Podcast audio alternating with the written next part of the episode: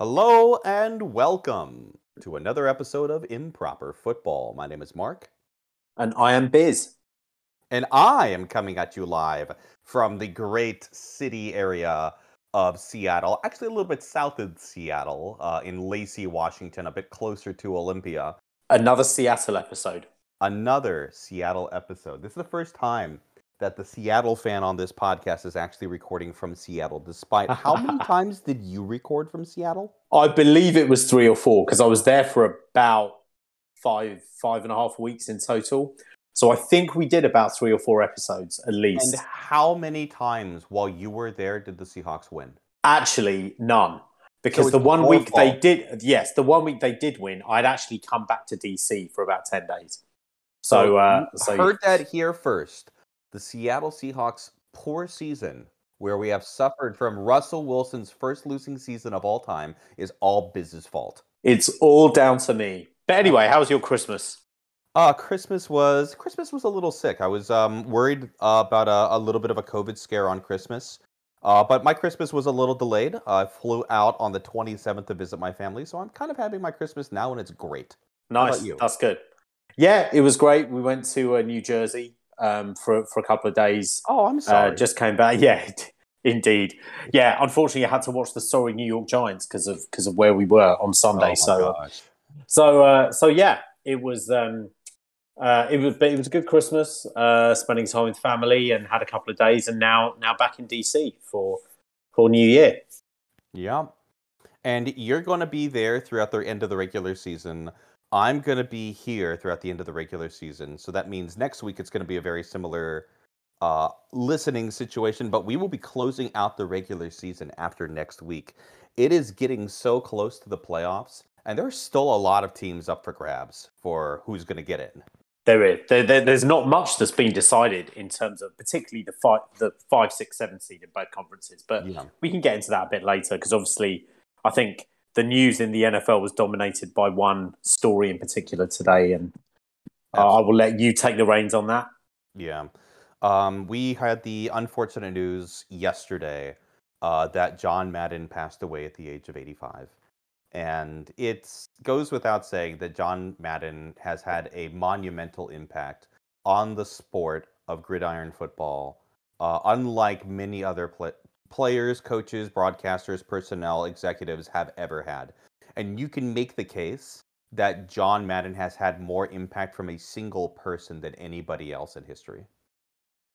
Yeah, absolutely agree. Um, I mean, what's your what's your experience with with John Madden? Obviously, you are from this country. You must have grown up with him being on TV and you know from a young age. Absolutely. I mean, 100%. Anybody who plays video games knows what Madden NFL football is, the, the Yeah. video game franchise. Uh, anybody who's watched football for the past 20, 30, 30 years or so is well familiar with the sound of John Madden's voice when he's Yeah. giving Monday Night Football or Sunday Night Football or whichever network he's in, and the countless Super Bowls. I actually, instead of countless, I think it was 11 Super Bowls that he called. Um, the everybody knows the the visual and audio benefits that he has done to the NFL. And that's not even counting the fact that he is the highest winning percentage coach in the history of the NFL.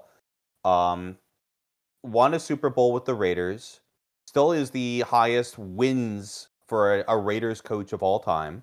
Statistic I did not realize is that he got to the AFC championship game five times in seven years before he won his first Super Bowl. And that just blew my mind. I'm like, how how is this something that escaped me? And then I completely forgot. Oh wait, right, the Steelers existed in the 70s. Yeah, yeah. I, I mean, for me, uh, uh, my experience is obviously slightly different. I, certainly, anyone that plays video games anywhere around the world will know John Madden just because it, it's just Mm-hmm. It's an iconic name in the NFL franchise and particularly that video game. Certainly, for me, when I moved to this country, actually, I believe was he was doing the Sunday night broadcast, I think, on NBC uh, for a year, and then he retired. Um, but obviously, like moving here, he he was still the voice of the NFL. And you pulled up that stat as well that I only saw today that in 10 years, he only lost 32 games, which is actually an amazing stat. It's an amazing stat. And I think, you know, he, for me anyway, he was someone that getting into the games when I started to watch Sunday night football, he made the game slightly easier to understand for like a layman like myself. Yeah. Um, and I think that was his greatest gift as a broadcaster. I mean, he was larger than life. He was fun and entertaining to watch on TV. He's obviously going to be sorely missed. The passion that he had for breaking down what you could see to a level that everybody could understand helped usher in multiple generations of new viewers to the sport. Yeah. helped define what a commentator and a broadcaster really, really should be. Yeah, absolutely. Though the NFL certainly lost a giant, they're never going to forget his contributions, and they're only going to be better for the fact that he was there. Speaking of things that went for the better, how about Jalen Waddle? Well, I yeah, there's no easy transition, but uh, no, there's no, but I, there's I no easy that. transition. But um, sure. I'll probably speak for the next hour on this because uh, what a weekend it has been for me. As as uh, I was in the semi final against um, our dear friend Jerry, and then we recorded last week's episode from Miller's Ale House, and you had already I, given up by that point. That day, or maybe it was a few hours after we recorded, got a notification Austin Ekeler goes down, tested positive for COVID 19. Said he was day to day because um, uh, apparently he is vaccinated, but he was definitely out for the weekend. So I was like, okay, great. That's one. That's one of my top players who's out. The next morning, get a notification. Dalvin Cook tests positive for COVID. He's on the NFL protocols, and as an unvaccinated player, he's out for 10 days. These aren't just two okay players. These are two well, certainly Dalvin Cook, uh, just side of fantasy, is top five running back in the NFL. Austin Ekeler is probably in the top 10 running backs in the NFL. In fantasy, they're both probably in the top five because of Austin Ekeler can catch out of the backfield. And so I had my two starting running backs who are also great players gone. And I was like, I, I basically, yeah, I had given up. I was like, uh, what am I going to do? So I went onto the waiver wire. Luckily, um, oh, and also after Austin Ekeler went down, I dropped Chase Edmonds and picked up uh, Justin Jackson because he's he was Ekeler's backup. I did that in every single league that I had uh, Ekeler in. I immediately right. went and picked up right. uh, Justin right. Jackson because he has a lot of potential. He's just behind Ekeler. He's just, yeah, and so, uh, but then the next day, Dalvin Cook went out, and I just dropped Chase Edmonds, and I thought, okay, this is going from bad to worse. Um, and so, so then I thought I will try and pick up Chase Edmonds again and that didn't go through until Saturday.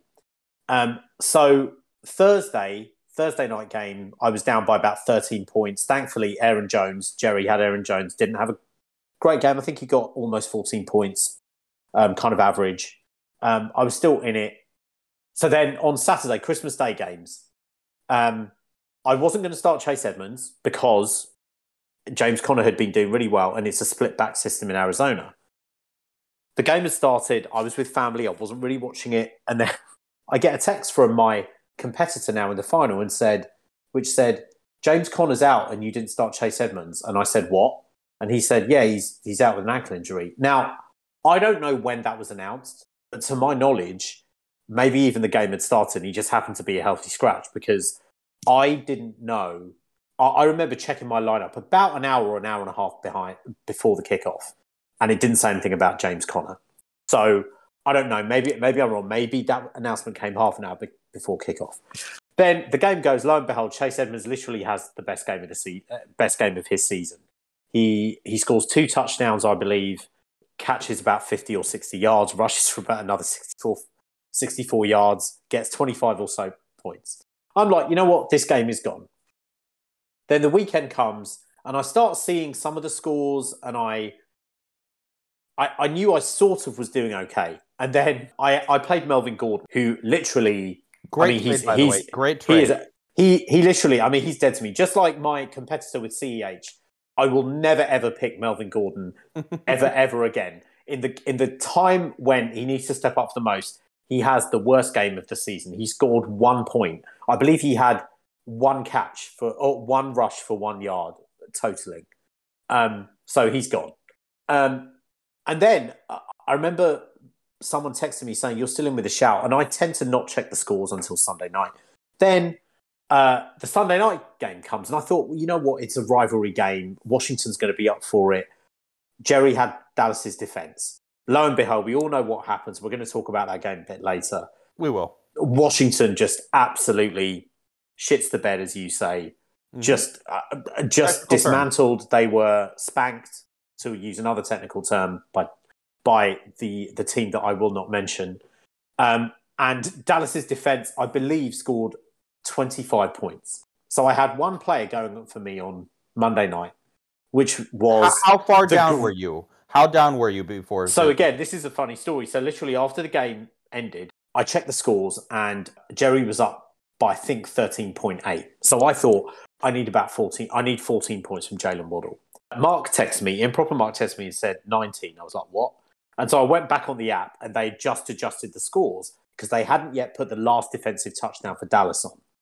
So lo and behold, I needed, I think it, well, Jerry was up by about 18.8 points. So I needed 19 points from Jalen Waddle. Now I know Jalen Waddle is capable of doing really well, but I didn't think he was going to get 19 points. I thought, I, when I thought he could get, I thought he could get about 14. And I thought, you know what, I'm not going to watch the Monday night game because I can't bring myself to, and I was with family.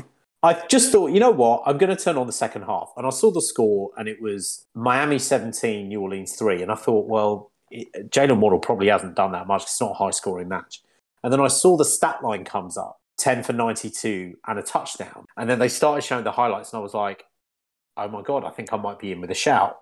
I actually, I didn't even check my score. I actually went onto the app to check how many points Jalen Waddle had scored.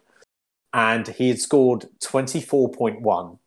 So I go onto my app oh, and I pulled out the win by five points, four points, and this is by far, you know, I know I had the greatest win of my fantasy life earlier in the season, but this has surpassed it. This has usurped it.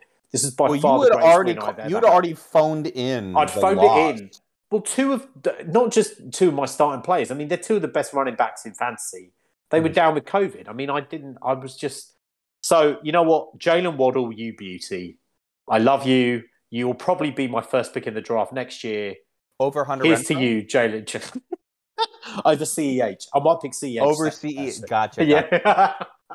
but after my soliloquy, the best always rises to the top.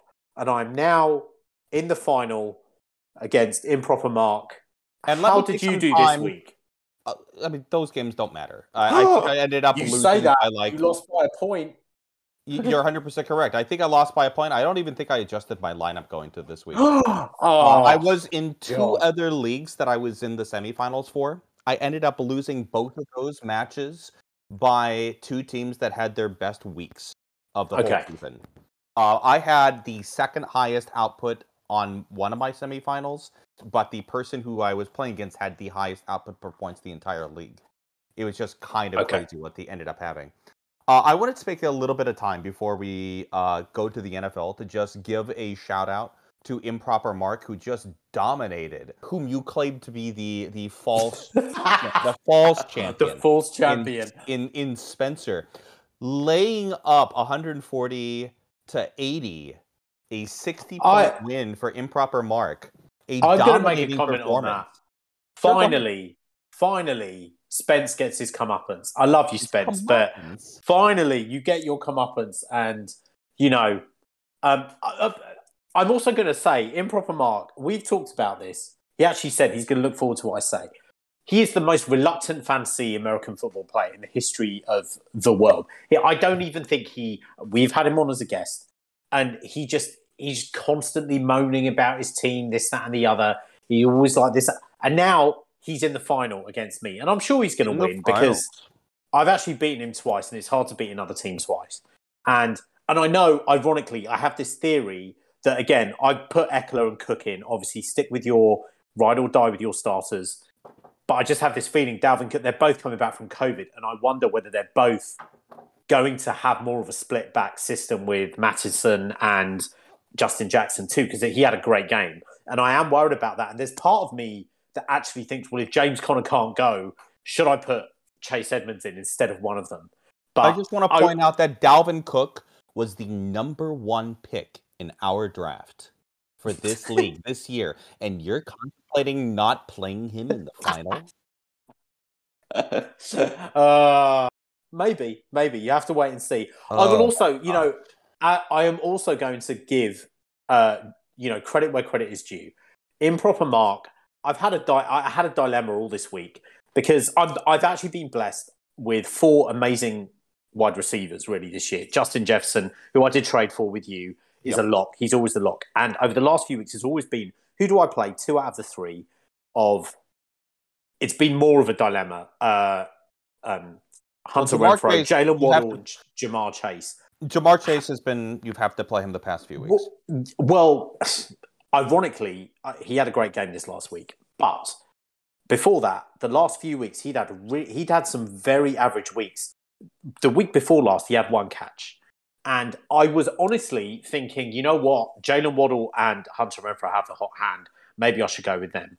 Um, I again, I- you know, impro- and again, give credit. Improper Mark said to me, "Look, you've got to go. J- Ja'Marr Chase is boom or bust. You know, you've got to you've got to ride or die with your great players. If if he gets one catch, so be it. But he is someone that can get twenty points.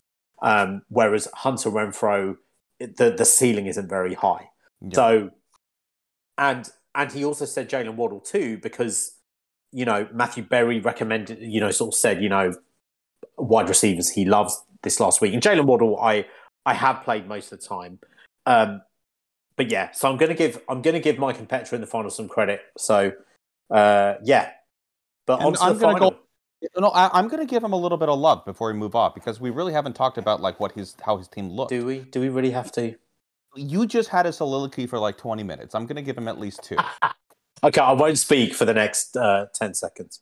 So Josh Allen had a very good game. Did a, a game that was almost necessary, beating the Patriots, uh, 33 to 21 against the rookie Mac Jones, who who's showing that he's still a rookie, even if he's looking like he has the chance to be a very very good player for years to come.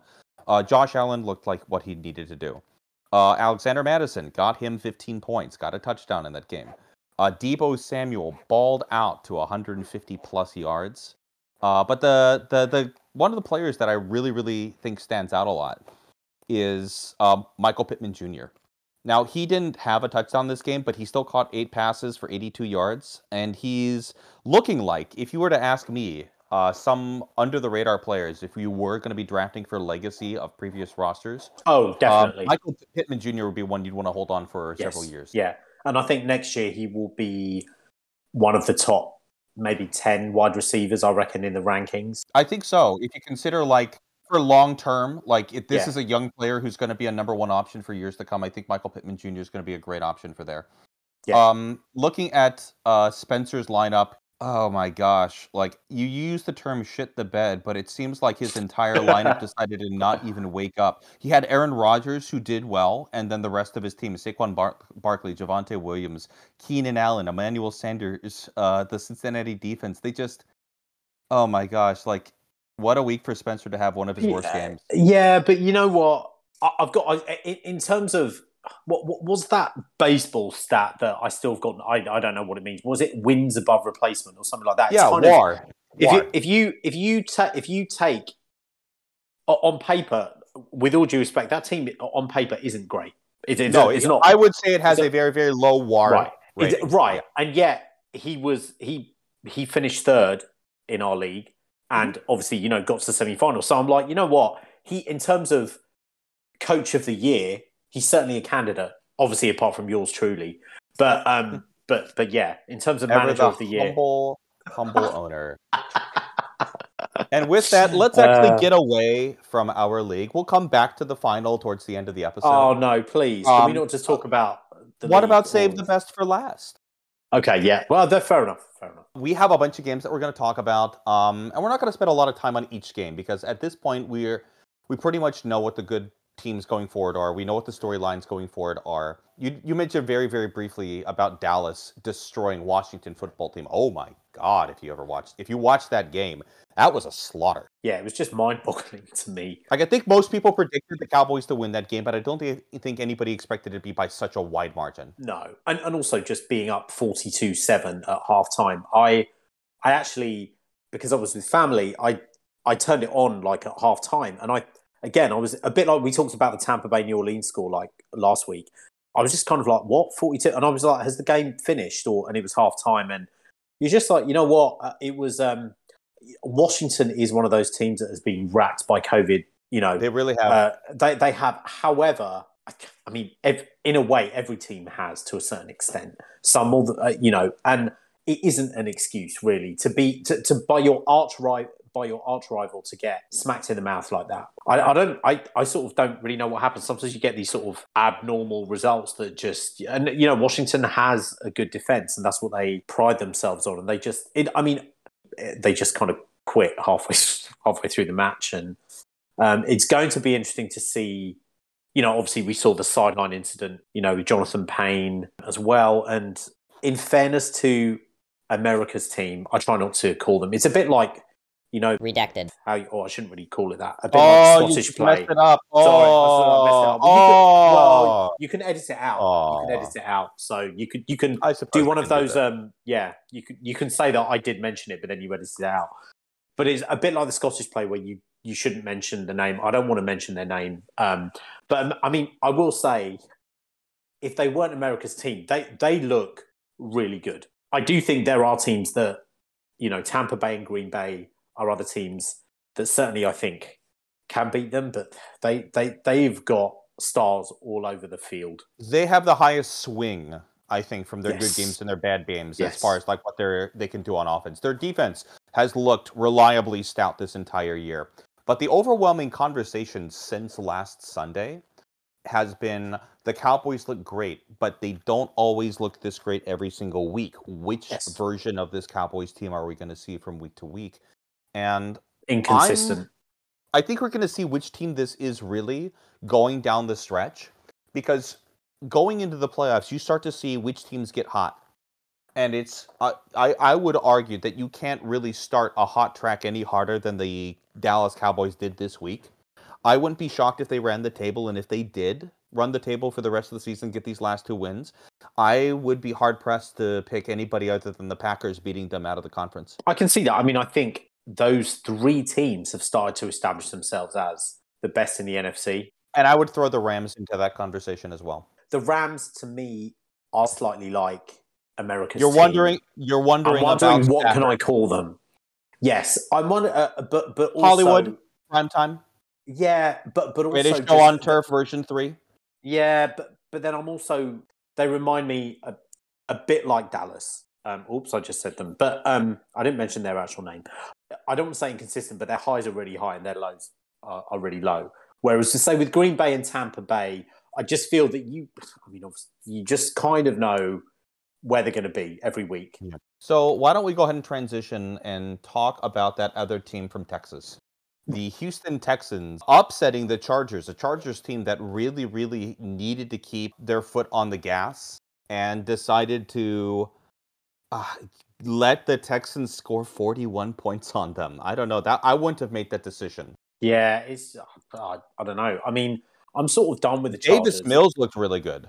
He Davis did. Mills looked really good. I mean, for me, I, I sort of want to talk about the Chargers more because, I mean, Yeah, to me, it's obviously more about the Chargers, obviously, because the Texans are god awful. Um, although they did play really well and they deserve to win, and fair play to them.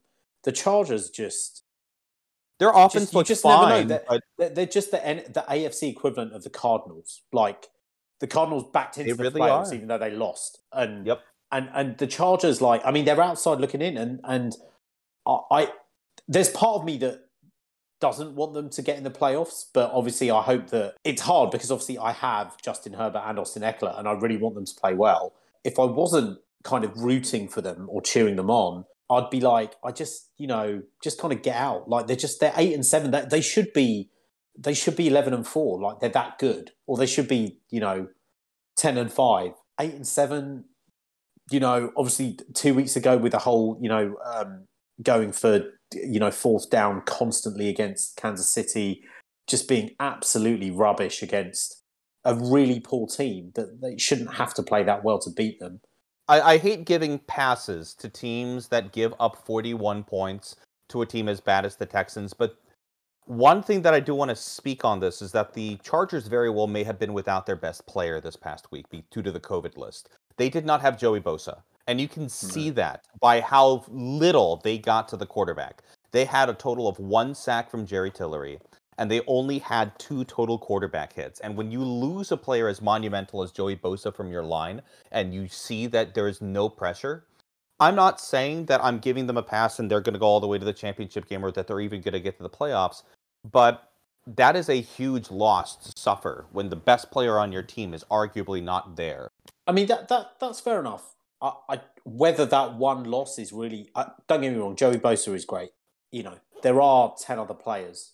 There are ten out of the players, and to, to give up forty one points to that team, yeah. that's that that's not good enough. That that's although we to, may be seeing the emergence of Davis Mills. We may be seeing the emergence Maybe. of Davis Mills. Maybe. Who knows? Yeah, yeah, absolutely. Yeah. So let's move on from that. Uh, holy crap, Joe Burrow. Joe Burrow. Oh my God. That was the game that we have been waiting for. I saw a statistic earlier today. For those of you who don't didn't know, this past week Joe Burrow threw for four touchdowns, 525 yards, which is the franchise record for the the Bengals. The Baltimore Ravens have only had six games in their history where they have th- had a quarterback throw for 400 yards and three touchdowns against them. Two of those games are by Joe Burrow this season.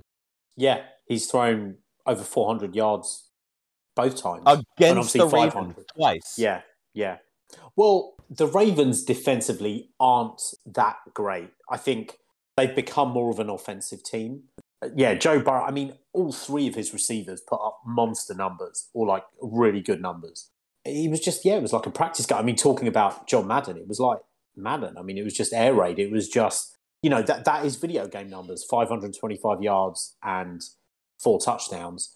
He is really really good. And the one thing for me, I'm just so happy. We we have touched upon this in previous episodes about he had a horrific injury last year, and he was ve- he was very good. He looked he looked a really decent rookie last year and then he goes down, and everyone's like, "It's a horrible injury. I hope he comes yeah. back." And he's come back almost just sort of taken taken off from where he left off. Um, he did his. I'm really happy for him. Yeah, yeah. I'm really happy for him. Uh, Cincinnati have got a good one there. I mean, they could be on to a really good thing with him. If you could take one of these two offensive combinations, and that's going to be what you get for the next five years, which of these two combinations would you take?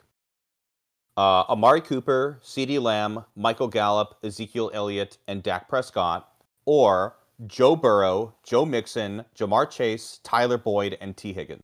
They're both great. You know, if you, if you take all of them, the one the one thing I will say, Ezekiel Elliott is now a kind of veteran. Joe Mixon, yep. he's had a, he's had a really good year, and I, he's a very under the radar, not talked about running back, and he's actually really good. Like he's, but people just, you know, obviously people talk about Derrick Henry and Jonathan Taylor and Dalvin Cook. No one ever mentions Joe Mixon, but he's just solid. Like he just puts up numbers all the time. And when you have Joe Burrow, I think Joe Burrow, obviously he's much younger than Dak Prescott. I think his ceiling is is potentially higher. Yeah. It's difficult. I would take Cincinnati that that kind of that that lineup. Yeah, yeah, that lineup. I, I think I would too.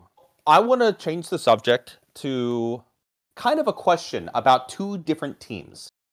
And one of these teams has been streaking up for the past couple of months, and the other team has been streaking down for the past month or so. And I want to get your thoughts on which of these two teams you think is more likely to keep their trend up or down going. The Dolphins streaking up and currently in the seventh spot for the AFC wildcard and hasn't lost a game since early November, hmm. or the Cardinals, who has been having is as bad of a slump as you have had, similar to as bad of a slump that they had to end last season, uh, and have now found themselves out of control of the NFC West. But they are, but they are actually in the playoffs because they are in the playoffs because of other results. Yeah, correct. So, which um, of those two teams do you think is more likely con- to continue their trend? that it's it's really hard. It's really hard. I I'm hoping I can see the Dolphins doing it. You know, the Dolphins uh, winning at New Orleans, no matter who they are playing, is a really it's actually tough. a lot of people say, along with Seattle, they're the two toughest places to go and win. And I think you I would have to throw give Arrowhead Stadium in there as well. Oh yeah, but well, given how good Kansas City is, yeah, fair enough. Well, and how But- loud that place is. That place can be louder than uh, than Lumen Field.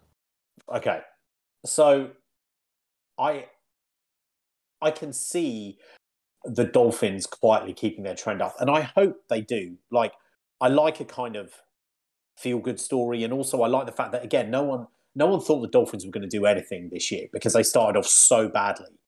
People forget that last year they were ten and six and were unlucky to get in the playoffs. I think there were three teams that were ten and six, and they ended up obviously because of whatever analytics or whatever they used, they didn't get in. So the last year they had a good team. They they had most of the same pieces, and obviously they Mhm. added Jaylen Waddle, who is a very very good rookie wide receiver. And this season, you've Um, had a healthy Tua, Yes, he was been injured. able They to were in and out, in and out. Yeah. Um, Arizona, I'm just sort of, I'm sort of done with them. I mean, they lost, but still secured a playoff spot. Um, the, the weird thing with Arizona, and a lot of people said this, um, I think two weeks ago, that they they just look sort of a beaten team a little a little bit. That they they they've had a really bad slump, and obviously DeAndre Hopkins is out for the year.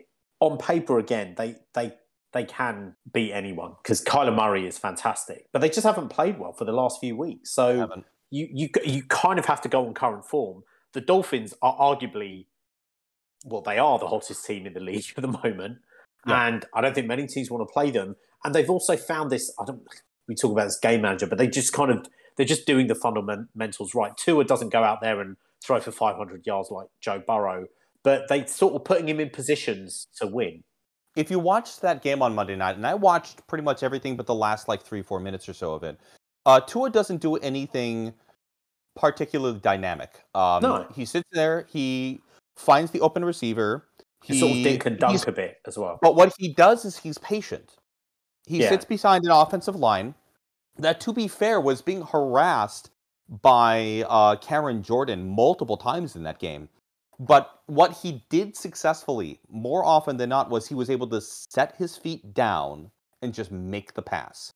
And Yeah. that is something that is very hard to teach somebody that doesn't already know. You can see a lot of young quarterbacks that get those scared feet and they'll suddenly just like, oh, I've got to escape almost immediately. And Tua trusts sitting himself down and just looking and following and trusting his reads. Exactly. If he can keep that going and continue to grow, I think that this Dolphins team is going to continue to develop. And you may recall at the beginning of the season when we were picking uh, how this division, the AFC West, was going to play out, we said we think that the Bills are going to win.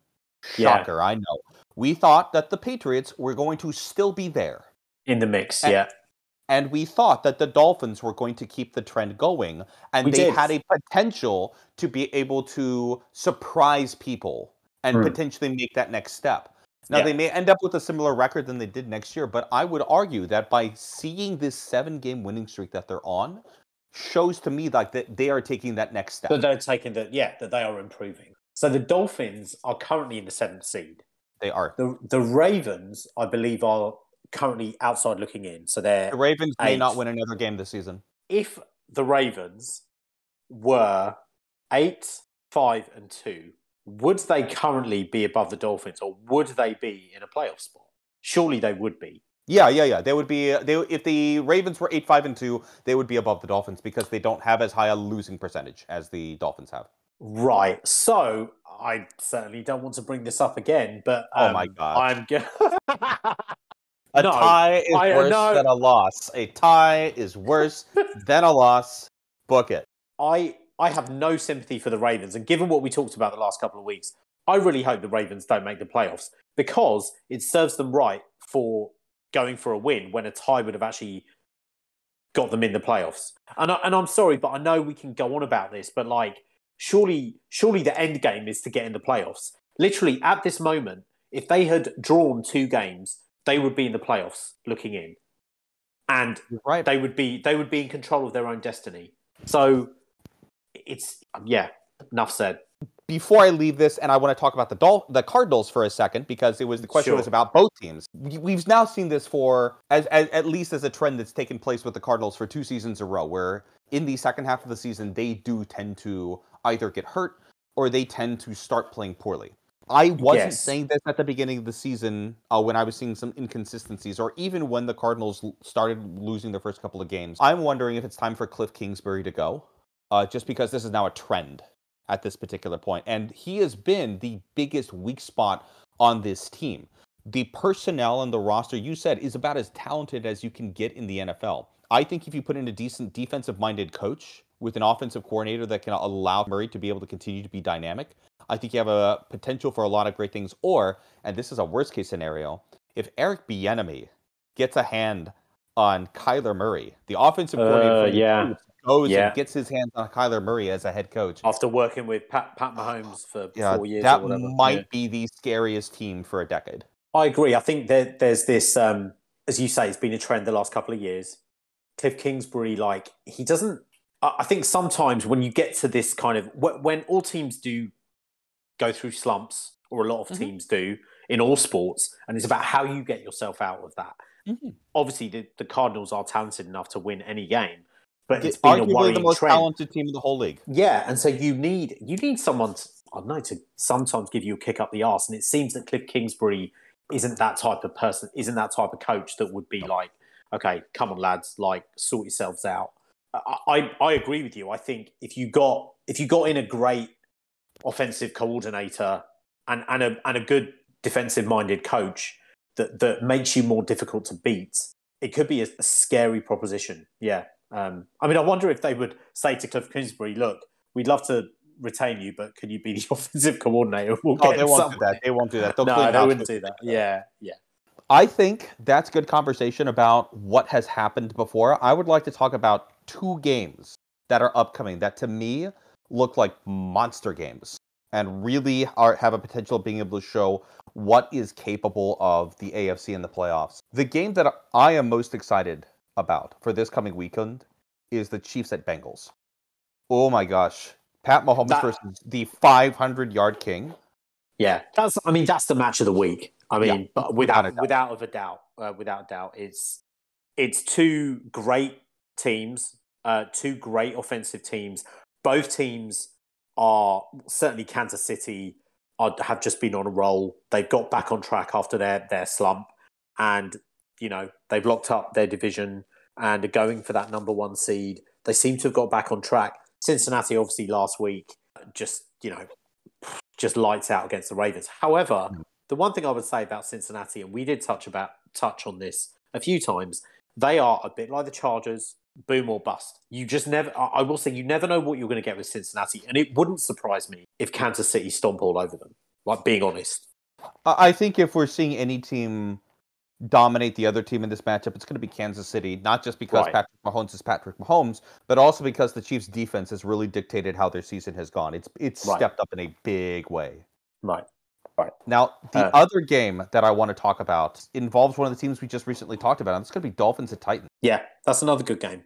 That's another good game, and that's to me, this game is going to be the big test for Tua to see if he is in a position to be able to uh, maybe take the Dolphins to win a playoff game or two. I agree. It's a tough matchup to go and Mhm. play. Well, it's a tough match to go and play in Tennessee, even though they're without Derrick Henry. But you know, For they, how much they always play longer? tough. Derrick Henry yeah, may that's come true. Back in a couple back. weeks. but they, you know, they, they've got a good defense. They just play hard, and and you're right. I think this this will be okay. Let's see how good you really are, Dolphins. Like you know, if if you've won seven in a row, that's great. But but this is this is going to be a tough game. Looking Yeah. at the teams that they beat in this long stretch, there aren't a lot of top tier teams that they've beaten. They've beaten the Texans, they beat the Jets, they beat the Panthers, the Giants, the Jets again, and the Wow. Saints. Uh, they beat the Ravens in this stretch as well, but again, it's the Ravens during a time when they started to slump. So this is really their first big test since they lost to the Bills on Halloween. And I want Right. to see how they respond to playing against the playoff caliber team. That's a, that's going to be a really good matchup. So if you were to predict right now, out of the teams that are fighting to get in the playoffs, I'm going to give you a choice. I want you to tell me one team that has not clinched a wild card spot yet in both Okay. conferences, and I want you to tell me which ones you have most confidence in those teams making it that have not already clinched a wild card spot. So from the AFC, the team that I have most confidence in is the Colts. Um, Yeah. I think. Even though Carson Wentz is out with COVID this week. Well, yeah, but I mean, he's not very good anyways. Oh, So, well, that.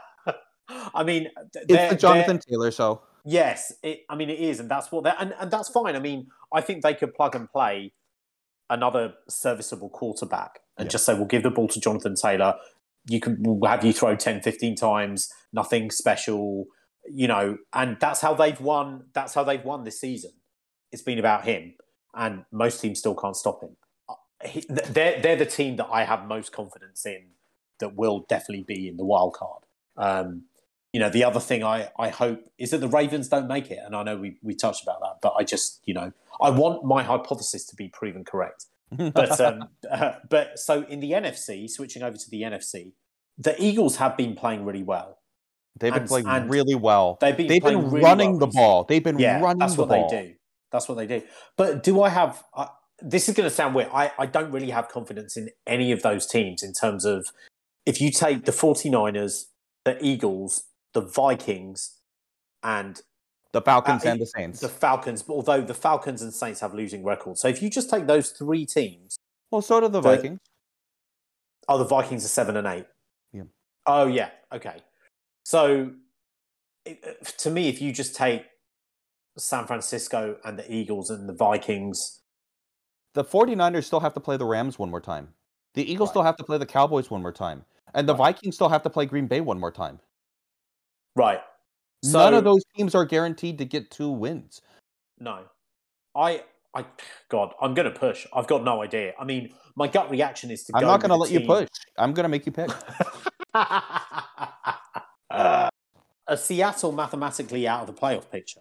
yes, they are. Oh man. Okay, so I am. You know what?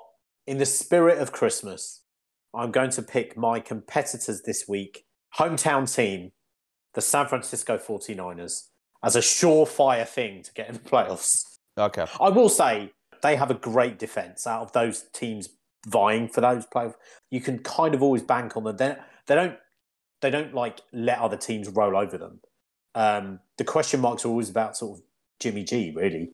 Yeah, and he just tore his uh, muscle on his hand. Right. And Trey is it And Trey official Lance Trey. Lance I don't know if it's official because the the injury to Jimmy G is not such that it's going to like like prevent him from necessarily Right. seeing play, but it Right. may they may have to shut him down. Yeah. So you're going to pick the 49ers. I'm going to pick the 49ers. How about you in the AFC? So the, the team that I have the most confidence in t- traditionally is going to be the team that has Jonathan Taylor on it. For the sake of being able to put out a name, another name there, I, I have all the confidence in the world that the Patriots are going to make the playoffs. Hmm. Yeah, I can see that. They play the Jaguars this coming week. That should be Yeah. an easy win to get them to 10 wins, and that should be Yeah. enough to get them in. Um, Yeah. And then they play the Dolphins in the last week of the season, which could be a game for seeding. Yeah. Even though the Patriots, this they're they're still looking like a playoff team. They could potentially do whatever a, a Patriots team in the playoffs could potentially do. I think it's a team that has a lot of upside and they have a bright future ahead of them. Right. Easy to say about the Patriots. Yeah, but they can still win the division, can't they? They can still win the division. Uh, I wouldn't put money. I wouldn't put money on them winning the No. division. In the NFC, the team that I have the most confidence has a chance to be able to go ahead and clinch one of those wild card spots is actually the Eagles, which is Mm. kind of mind blowing considering where they were just a few weeks ago. But one, two, three, four, five, they have gone five and one in their past six games. Along with the Dolphins, they are arguably one of the hottest teams that's Yeah. out there. And they run, they run so well. I mean, they run and the they football so they well. figured out that Miles Sanders is what they need to do, and they don't need to just put it all on Jalen Hurts. No, And I No. think that a team that discovers themselves halfway through the season to figure out what their strength is, adjust, and then succeed with it, that is just as dangerous as any team that's been doing it right all year long. yeah, I, Now- I totally agree. Yeah. They play the Cowboys in the last week of the season. For all we know, the Packers may have already clinched the spot for the number one seed, and maybe the Cowboys are going to rest their starters. I Hmm. highly doubt they would do that against the division rival like the Eagle, especially if they can keep them out of the playoffs with a loss. But I wouldn't be shocked if the Eagles just straight up beat them in the last week of the season. Yeah, that's a good pick. Yep. Yeah. I'm going to give you the floor again to talk about this league championship matchup. wow, I, I'm honoured. You know, I've had a very good team this year. It all comes down. It's it's for all the marbles this week. I will say it's you know it's the best two teams going at it, and that's rare in fantasy football or, or even in the NFL where you get the top two teams. It's not often that, that it happens. Like often you get a team that just gets hot in the playoffs and there's injuries. You know, I like the fact that it's the one and two teams that are going at it. I know that he won't play CEH, even though that's his favourite play. Although I think CEH is actually not available for him. You know, I'm just hoping that my team. I'm I'm going to stick with the people that have got me to the final. I am. I'm 99% sure I'm going to play Dalvin Cook and Austin Ekeler. I know they're just coming back from COVID, but um, you know, on paper, I I do have a really strong team, but I have lost. I have lost three matches, and Jaylen Waddle. You know, he got me out of the mire last week, so um, half of me is like, I can't. I'm in a bit of a quandary because I want to play Austin Ekeler, Dalvin Cook, and I could play Chase Edmonds as my flex. But then, given what Jaylen and and if Jay, if um, James Conner can't go again, it's very tempting to me. Uh, very tempting um, for me to play Chase Edmonds just because of the amount of carries, and he also catches out the backfield to play as a flex. But given what Jaylen Waddle did last week, I, I almost feel bad that I'm not going to play Jaylen. Waddle. But I mean, in terms of the rankings this week, in, in most of all the websites, he's ranked in the top 10. And I've got Dalton Schultz, who had a good game last week. You know, I'm, I've got I've got a team that I'm proud of, and I'm hoping they can they can get me a win. It's been a long time since it's been three years since I've been in the final, so I'm due a win.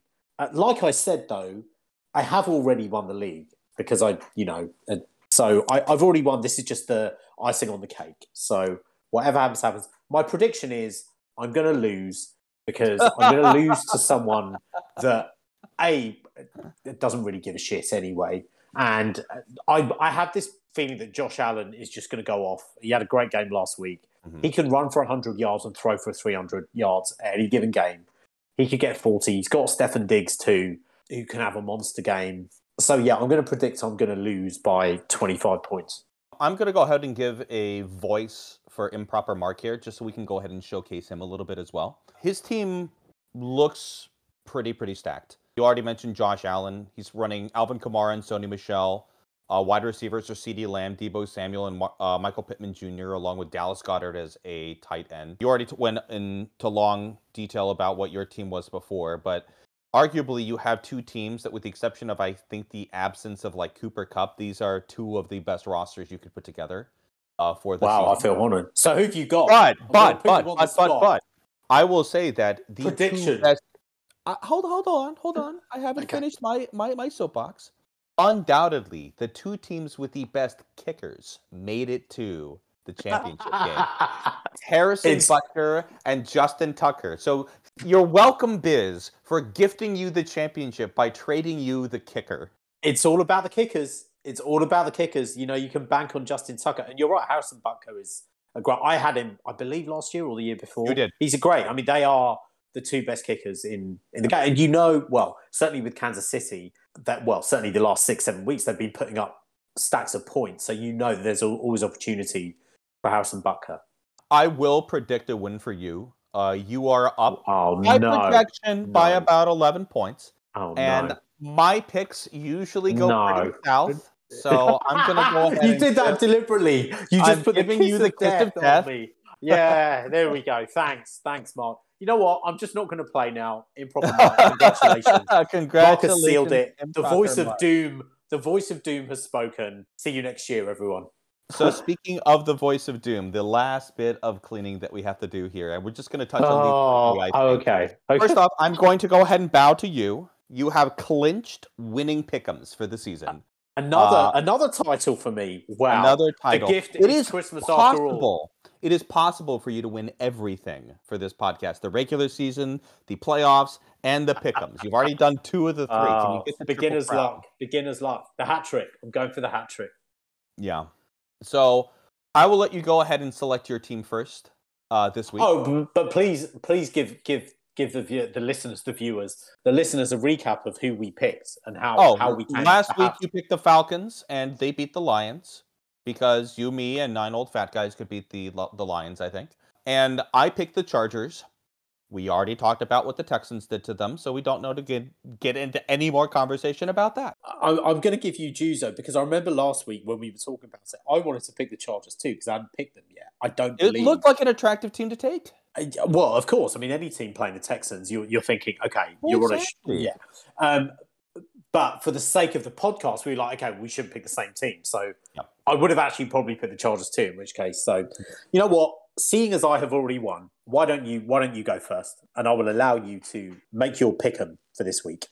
I said a few weeks ago that I was going to make this specific pick when you told me if I was finally going to pick my team. As bad of a year as the Seahawks have been, I'm going to do what you did last week and pick the team playing against the Lions. I'm going to pick the Seahawks over the Detroit Lions this week. That's a great pick. Obviously, Seattle are at home as well. Yeah. Even as bad as Seattle has been, and they haven't had a good season, again, on paper, they have great players. And there is no way that Seattle should be losing to the Lions. No, no, there is a good reason why they would lose this week. Oh, why? Because you can secure a better pick. No, no, because I picked them. Oh, And we can't secure a better pick. We traded our first round pick away. I believe I have picked the Patriots already, haven't I? Or not? you, you have not. Okay. You have not picked the Patriots yet. And I also, have I picked the 49ers yet? No. So I'm just looking again at some some of the dregs of the league. New England is at home to Jacksonville, That's an And- attractive game. and San Francisco is at home to Houston. I mean, the Houston Texans just beat the Chargers. Davis That- Mills, that- well- greatest quarterback of all time. They did. They probably stayed in California this week too. You know what? It's it's, re- it's really tricky though. You know, I am going to pick because I'm playing in the in our league because I'm playing someone from the Bay Area. Uh, I'm not going to pick San Francisco, even though I actually think that's more of a surefire thing than New England beating Jacksonville. But I'm going to take the New England Patriots to beat Jacksonville, and that is my pick 'em for this week. And with that, the final episode of 2021 is going to come to an end. Biz, do you have any shout outs before we close this episode? Do you know what I, I do? I am going to shout out Jaylen Waddle because I never in a million years thought I was going to win. On, Fan of on the Sunday show, night. Probably. A fan of the and show, then. Jaylen Waddle. We should we should tweet him, Jaylen Waddle, just for doing me a solid, as they say. So here's to you, Jaylen Waddle. Thanks for getting me in the final.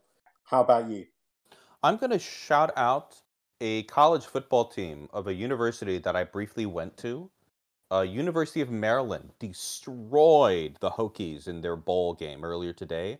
I want to say it was like Really? 54 10. Wow, wow. Yeah. Congrats to UMD. Them. Go Terps. Yeah. Well, congrats to UMD. Is a the good good to good to get a bowl win. Good to get a bowl win. And with that, my glass is empty. Biz, Mine always too. a pleasure.